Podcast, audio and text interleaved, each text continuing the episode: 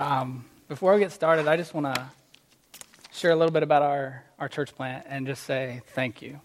Um, without your sacrifice and without your generosity, um, giving to Sojourn Network, we wouldn't be able to do what we, we do. We wouldn't be able to share the gospel with people, and, and um, Atlanta would be worse off without your giving. So I just want to thank you from the bottom of my heart. Um, we were just overwhelmed by your, by your generosity um, for us and for the other 14 uh, church plants. Um, so I just want to share a story um, so that you could rejoice with us, because when you give, you're going with us. And the, the salvations that we see and the, the reconciliation we see in marriages and all the beautiful things that we see because of the power of the gospel, you are participating with us. And so I want to just share a short story. Um, there's a guy named Jonathan Walker. We call him Waka. And if you've ever seen our website, he's the guy who does all the photography for our website. He's a non believer. He's one of the, the first guys that I met once we moved to Atlanta. And he is on Instagram, and somehow, some way, me and my wife went to a Braves game, and he saw a post that my wife made about me wearing all my Braves gear. And he sent me a message that said, I just don't understand the tattoos. I don't understand that you guys want to move into the inner city and work among the down and out and the hurting and the poor. And, and you're a pastor. I, don't, I just don't get that. So I'd love to meet up for coffee if you got time. I was like, I got plenty of time. So we go to coffee, and over coffee, he just shares um, his story. And over the course of about three years ago, he was in the process of committing suicide. He was getting ready to walk out into um, the MARTA, which is the train system. And his, his sister called him twice, and he figured since she called twice, it must have been an emergency. And so he answered the phone and didn't take his life by the grace of God. And over the course of the next two months, three months, as we're journeying with him, sharing the gospel with him, sharing our life with him, he starts to just wonder what the hope is that we have that he is, is feeling like he's just missing. Um, feel that he's got this deep hole within his heart that he's just longing to feel healed, to feel satisfaction, to feel joy in the midst of sorrow. And he's just like, what is it? And so he pulls me aside after community group one night and he asks me, he's, he's just wrestling through, he's like, you're, you're, you're answering questions that I have. Like, no one's ever done that. You're, you're talking about things that I really do struggle with, and, and you don't say it in a way where, where you're just blowing me off and say, believe this. You're walking through your doubts and your hurts, and you're, you're fighting to trust the Lord. And he's like, like, what is this? And so he just asked me, like, what do I need to do to have my sins forgiven? And so I got to share the gospel with him, and now we're walking with him, and we don't know if he's saved yet, but he's right there. And your giving makes things like this possible. And so, like, we can rejoice with this and without your giving, like Waka would have never heard the gospel. So I thank you and I praise you for Christ in you. Um, so thank you so much. Um, today we're going to be in 2 Corinthians 5. Yeah. Today we're going to be in 2 Corinthians 5, 1 through 10.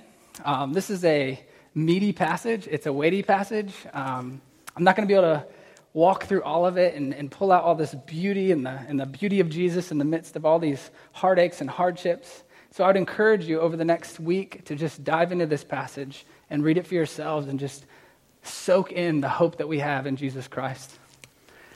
Um, so while you're turning there, I just want to set this up. All of us are afraid. There's all kinds of things that cause us to fear, whether it be heights, whether it be the unknown, whether it be a new job, whether it be losing a job, whether it be sending our children off to high school or college, them leaving the home for the first time. Maybe it's having a child for the first time. There's so many things in this world that cause us to fear. And for me, when I was growing up as a 10 year old, 8 year old, 10 year old, it was, I was afraid of the dark. And the reason I was afraid of the dark was because our neighbors across the street were in a gang. And they were teenagers, and they would always torment me because I stayed home alone. They would yell through the windows, they would pound on the door, and it just brought such an intense, paralyzing fear to me. And it transferred over to the nighttime, because in the nighttime, I couldn't see them coming. And there's all the things that would roll through my imagination. I would just bring about this paralyzing fear where I couldn't sleep.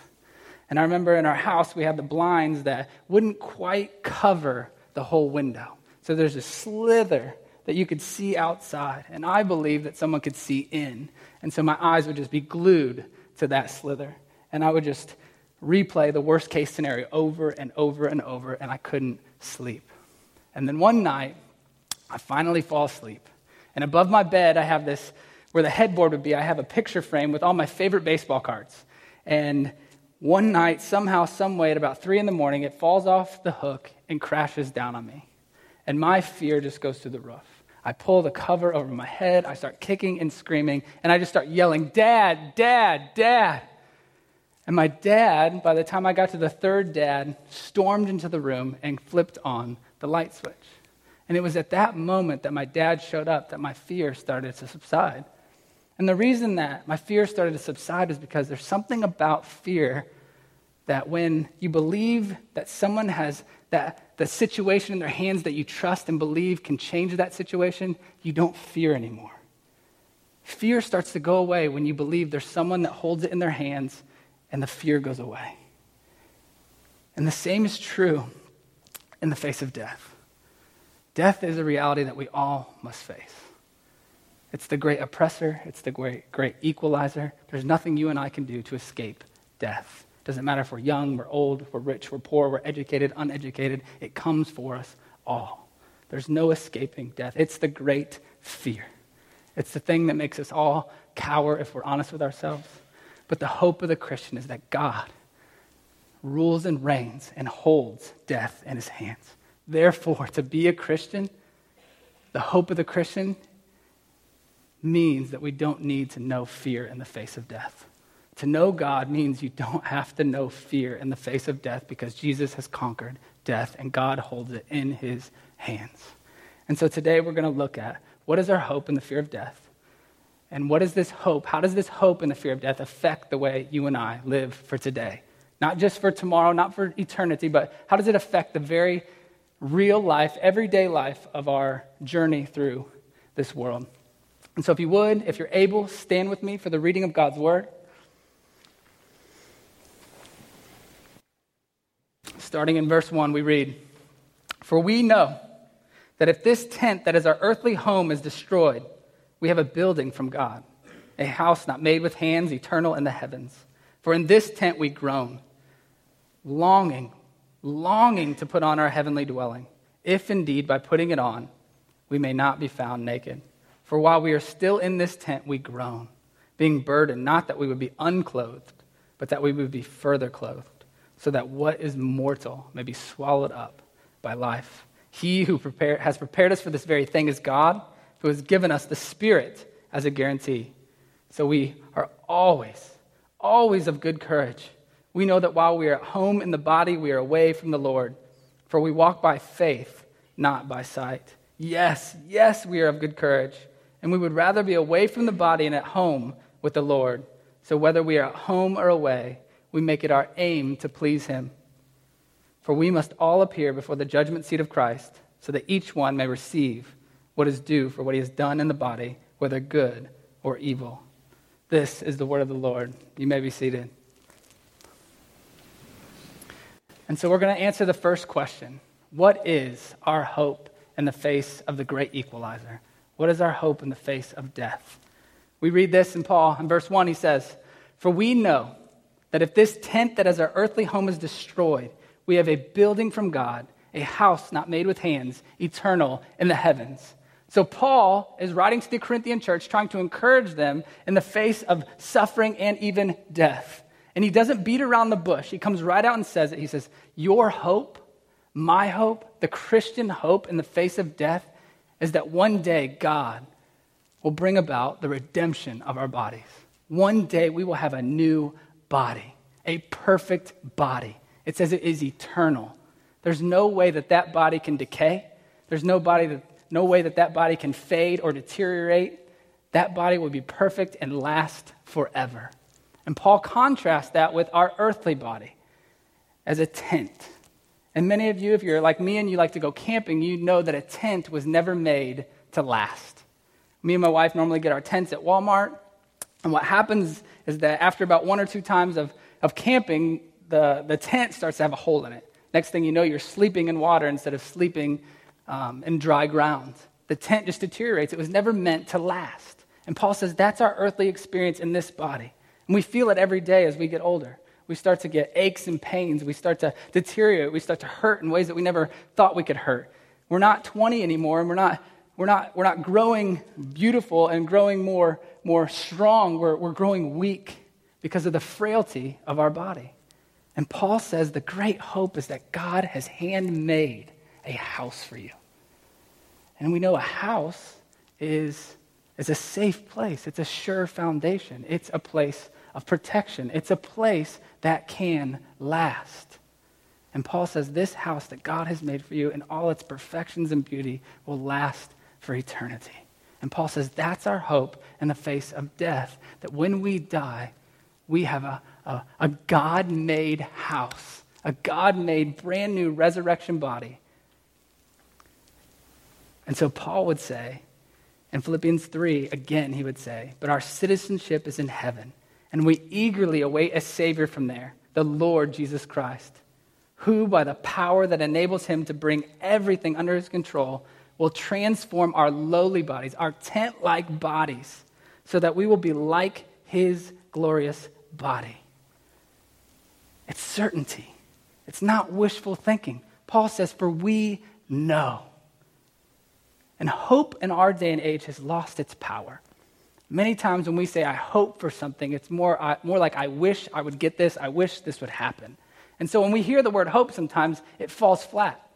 There's nothing to it. But Paul says it's a certainty. This hope cannot be taken away from us. It's similar to this. Many of the men in here will understand and kind of resonate with me, especially if you're married. Every time me and my wife get into any type of debate or maybe a, a friendly argument about past dates, remembering lyrics of a song, or trying to remember the, the way something happened, or trying to remember some, something that I'm 100% sure, 100% certain it happened. I mean, I would bet everything on it and 100% of the time, I'm wrong. 100% of the time, she is right without fail. And God is saying here that, that because God has made us, made us an eternal home, it is certain, for we know that in the face of death, we don't need to know fear because we have a re- resurrection body waiting for us. And because we have this resurrection body, Paul says, as a response, we groan and we long to be clothed with that body. We read this in verse 2 For in this tent we groan, longing to put on our heavenly dwelling, if indeed by putting it on we may not be found naked.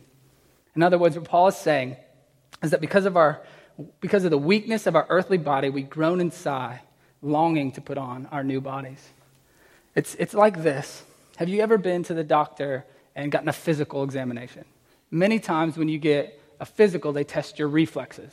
And reflexes are supposed to test some sort of neurological functioning, make sure it's going great and you're, you're healthy. And I remember just being an athlete, I had to get lots of different tests and, and, and just examinations. And in the physical, the one that without fail that they always do is like the knee jerk reflex. So they take the little hammer, they hammer right below your knee on the patellar tendon, and without, without trying to move it, without having to move it, without thinking about it, our leg pops up every single time. If he hits it right, the natural reflex is just for the, the leg to go up. And Paul saying, likewise, because we have such a great hope before us, our natural inclination, our natural response will be to groan, to long for that. That's what we were created for. We long for it, we groan for it. It's just as natural as breathing. If you're a Christian, this hope is so glorious and so certain that your natural response is just to long for it. And just to prove it, just to show how in our everyday lives we constantly are longing and groaning for glory, we're groaning to be made new. And that to be a Christian is also to hunger and long for glory, long for our redemption bodies to be made new, to be made right. Let's just look at a few examples of how this happens in our everyday lives. We're in the season of presidential elections right now where they're debating, and, and now we're waiting to see and vote upon who's going to be our next president, who's going to be our next ruler. And, and it, it, if you're like me, it stirs within you this, this natural response that, man, this, this time of year always stirs me to want a righteous ruler, to usher in the good life. I just long for it. And I know that this ruler just can't do it. He's not, he's not perfect like our Savior, Jesus Christ. But I still long for it. It just reminds me that I'm not home yet. Richard Lovelace says this about this very thing. In the hearts of the people is a groping, inarticulate conviction that if the right ruler would only come along, the world would be healed of all its wounds. Creation is headless and desperately searching for its head. Our natural reflex to, to knowing that a ruler or a president is coming is to long for one who really can bring about the good life. It's our natural response. And what about diets? What about diets? We're coming into the new year, and one of the big things we do is we diet. And if we're really honest with ourselves, diets is just a longing for a new body. And women, what about every time you put makeup on? It's a longing for new skin, for skin that will never age, that skin that will, will shine so vibrant and beautiful, so that makeup will be a non, it won't be needed. You'll be so beautiful and so glorious, and you'll shine like the stars, it says. Every time you swipe makeup, it's a longing for resurrection skin. And what about tears? What about tears? Tears have a way of reminding us that we're not yet home. Tears have, have a wide variety of things that, that we long for tears for the end of suffering, tears for the end of pain, tears for the end of miscarriages, tears for the end of that which causes us regret and shame and guilt.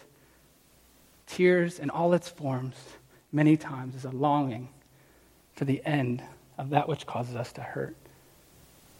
I remember I was at my cousin passed away about a year and a half ago. And I, I, got the honor to do his funeral. And I remember sitting there in the middle of the message, and my aunt began to cry. And it's not a type of cry where it, it just was normal and you, you, you ignore it because you just hear crying all the time. It was a wail. I mean, it rocked you. And in that wail, you didn't need any words. You knew exactly what she was longing for and groaning for. She was longing for the dead to rise, she was longing for resurrection. It's just our natural response. We know this isn't the way it's supposed to be. And what about our fears? Fears have a way of unveiling that which we long for as well. About two years ago at our community group, one of the things we would do is we would have like an icebreaker question and just to get people talking, help them feel comfortable and just comfortable in their skin to talk and, and interact with each other and, and talk about their hurts and pains and talk about the hope of the gospel. And one of the questions was, What's your greatest fear? And it was really funny for a while. People are scared of snakes, they're scared of clowns, they're scared of um, tarantulas, they're scared of a lot of different things. Most of the time, it end up being animals. But then one guy, he's in his, an older gentleman that, that just didn't talk much. He always kept to himself, um, very soft spoken. Um, he just paused when it got to him. And it was one of those pauses where you knew he was in deep thought, like you knew something was stirring. And he kind of mumbled to himself, and then, and then he cleared his throat and he said, I'm, a, I'm, I'm fearful. I'm fearful of dying alone. And within that, you see a longing for the end of loneliness just our, our everyday lives, you can just see we're groaning and we're hungering and we're, we're just crying out, please, please. All of our cries and longings, whether it's for acceptance, for healing, for hope in the face of suffering, for the end of death, for security, are all cries and longings for come, Lord Jesus, come. Because we know that the scriptures saying in Colossians 1 that Christ is the hope of glory. Christ is the hope of glory because he's the only one that can satisfy you. He's the only one that can heal you. He's the only one that can make things right. He's the only one who promises that he will make all things new. That's our hope in the face of death. It's not a, our hope isn't a place, it's a person. It's Jesus Christ. The resurrection body is, is a great thing, but it's Jesus. Jesus is the one that we want and we really are longing for. Our body is just a byproduct of His grace and His goodness. We are a homesick people, desperate to put off the old and put on the new. So we groan. But as a Christian, we don't groan without hope. Paul says that God, in his goodness and his mercy, gives us his very self in the person of the Holy Spirit to guarantee that he who began a good work in us will bring it to completion. We read this in verse 4 For while we are still in this tent, we groan, being burdened, not that we would be unclothed, but that we would be further clothed. Why? So that what that what is mortal will be swallowed up by life. He who has prepared us for this very thing is God, who has given us the Spirit as a guarantee. Why has God given us Himself in the person of the Holy Spirit as a guarantee that what He says He will bring to completion? He has the power to do what He says He's going to do. One day we will be able to put off the old and put on the new. We read this again in, in Romans 8. Paul, again, just, just putting forth this beautiful truth for us. If the spirit of him who raised Jesus from the dead dwells in you, he who raised Christ from the dead will also give life to your mortal bodies through his spirit who dwells in you. If you are a son or daughter of the living king, of God himself, you have the same power inside of you. Therefore, the destiny of Christ is now your destiny. His resurrection is now your resurrection. The end of Christ's story is now the end of your story resurrection, hope, sure, certain hope. And, and, what's so beautiful, we see in Romans 8 that God gives us a daily reminder in the Spirit that nothing can separate us from the love of Christ, not even death. What hope! What hope! That God doesn't leave us to ourselves to groan. He, let, he brings the Spirit Himself to dwell in us, to assure us that that groaning and that longing that He's placed there will have fulfillment. We will rise to new life, to life to the fullest, where pleasure forevermore will be our normal. What a, what a, what a Savior. Like the song said, what a Savior. So, how does this great hope of resurrection, of glory, affect the way we live today? Because it's great that this is, this is in the future, but what about today? What about how do I navigate the hardness of life, the hurts of life, the, the everyday, mundane, just everyday life? How, how does my hope affect that? And Paul writes in verse 7 So we are always of good courage, for we walk by faith and not by sight. Paul's saying that the, the hope of resurrection, the hope of glory, affects everything. This is why Paul, this is why Paul, let's use Paul as an example here. This is why Paul, even after receiving countless beatings, the 40 lashes minus one, even after that, even after being beaten with rods three times, even after being stoned nearly to death, even after being bitten by a poisonous snake, even by even after all the imprisonments and the, the, harsh treatment, even after being abandoned by his friends and being ridiculed and pressured by, by his opposition, and even knowing that death is going to hunt him down every single day of his life, he keeps doing the very thing that is bringing this suffering and this threat of death upon him. He continues to share the gospel. He continues to try to spread the hope of the resurrection, the hope of the glory found in Jesus Christ alone. Why? Why? Because this isn't his home. He has a hope beyond the grave. Paul's able to endure because he knows that if he dies, he has a place, a handmade, eternal body waiting for him. And he will see Jesus, his treasure, face to face. That's our hope in the midst of death. That's the encouragement. So, what does this look like? What does it look like to have a life of good courage for me and you? And I just want to give us one example of this, one, one application for what it looks like in our day to day lives. And that would be that because we have the Spirit as a guarantee, we have the Spirit working in our powerless lives to produce a life of, of power, is our questions stop being, why would I ever? Why would I ever fight for my marriage? Why would I ever disadvantage myself for the advantage of someone else? Why would I ever take the time to listen to someone who's hurting? Why would I ever share the gospel with my coworker? Why would I ever share the gospel with my family, my friends? Why would I ever move my family into the inner city to try to reach drug dealers, prostitutes, the poor and the hurting at the risk of our safety? Why would I take a lower paying job so that I can spend more time with my family?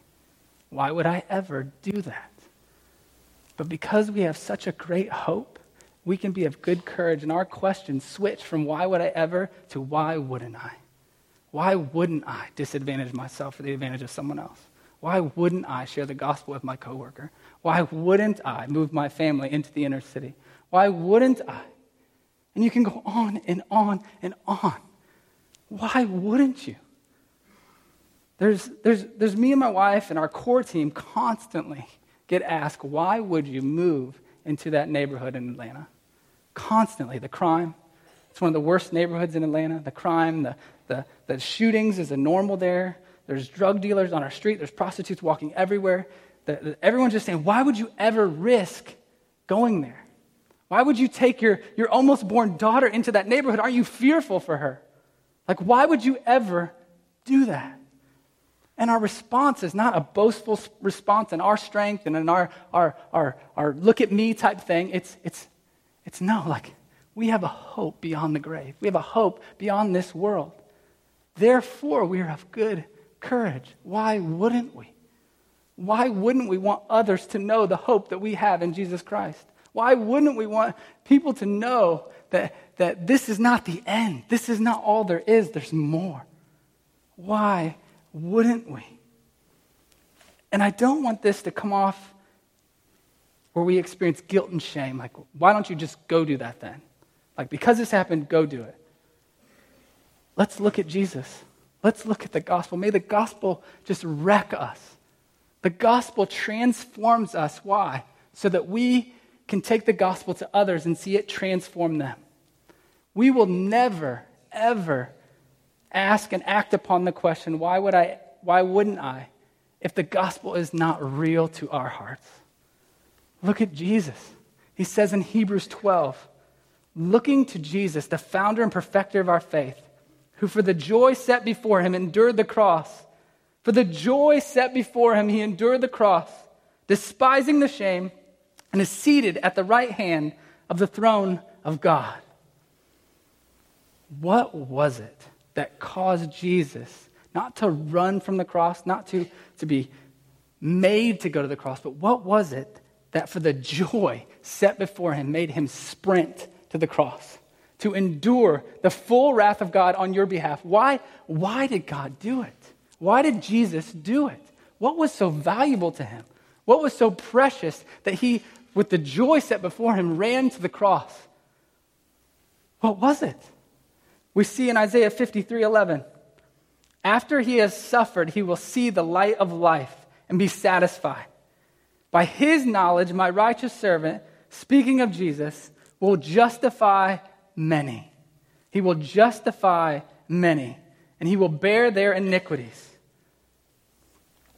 The hope set, or the joy set before Jesus that made him run to the cross was you and was me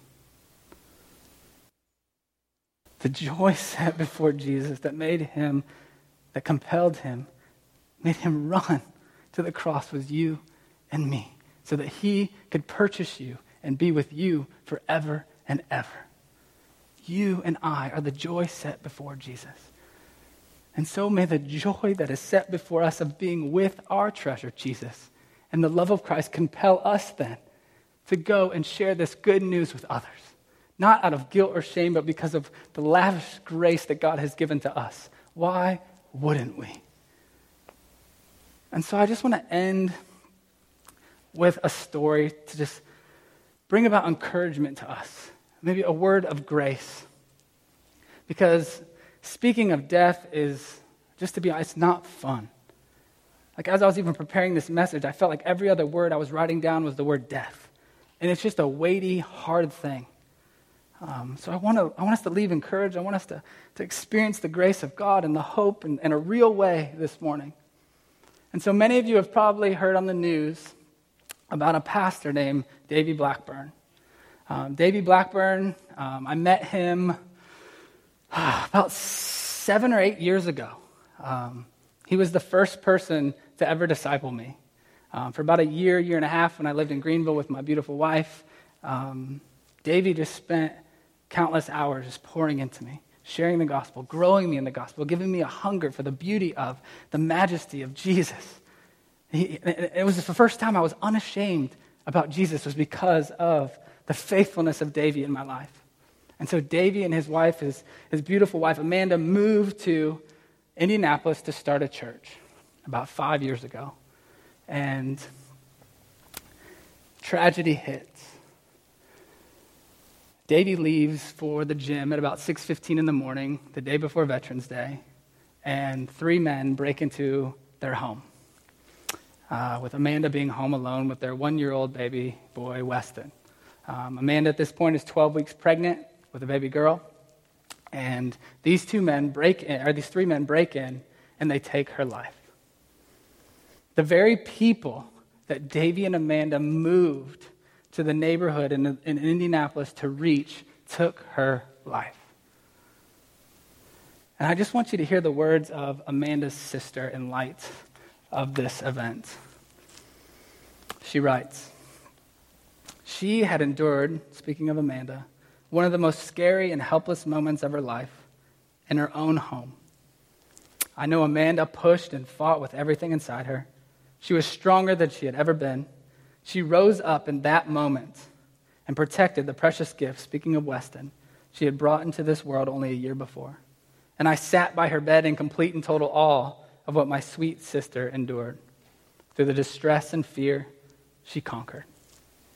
She knew it wouldn't be easy, but it would be all worth it. And oh, the joy, oh, the joy on her face on November 11th at 7:55 a.m when she was able to walk into the arms of Jesus, holding her precious little Evie Grace in her arms. This, this was the most amazing day of her life. Death had been swallowed up in victory. The hope set before us is a hope that not even death can take from us. Pleasures forevermore will now be her normal forever. Our hope is that death has lost its sting. Because we have tasted the goodness of God's saving grace, we will never have to taste the sting of death. Oh, victory, where's your sting? Oh, death, where's your victory? This is our hope. This is our hope. And so, for the Christian, I would just encourage us this morning. I know it's a sad story, but the sadness terminates in the most joyful time you will ever experience. And it lasts forever. So may we rejoice in the hope set before us. May we rejoice in the fact that Jesus was willing, because of the joy set before him, to, to purchase this reality for us. And if you're a non Christian here today, I would just encourage you man, this hope is for you too. In this very hour, you can take Christ and experience the hope in the face of death, the hope of a resurrection. If that's you this morning, I, I just say, talk to one of the pastors here after the service. So let's pray.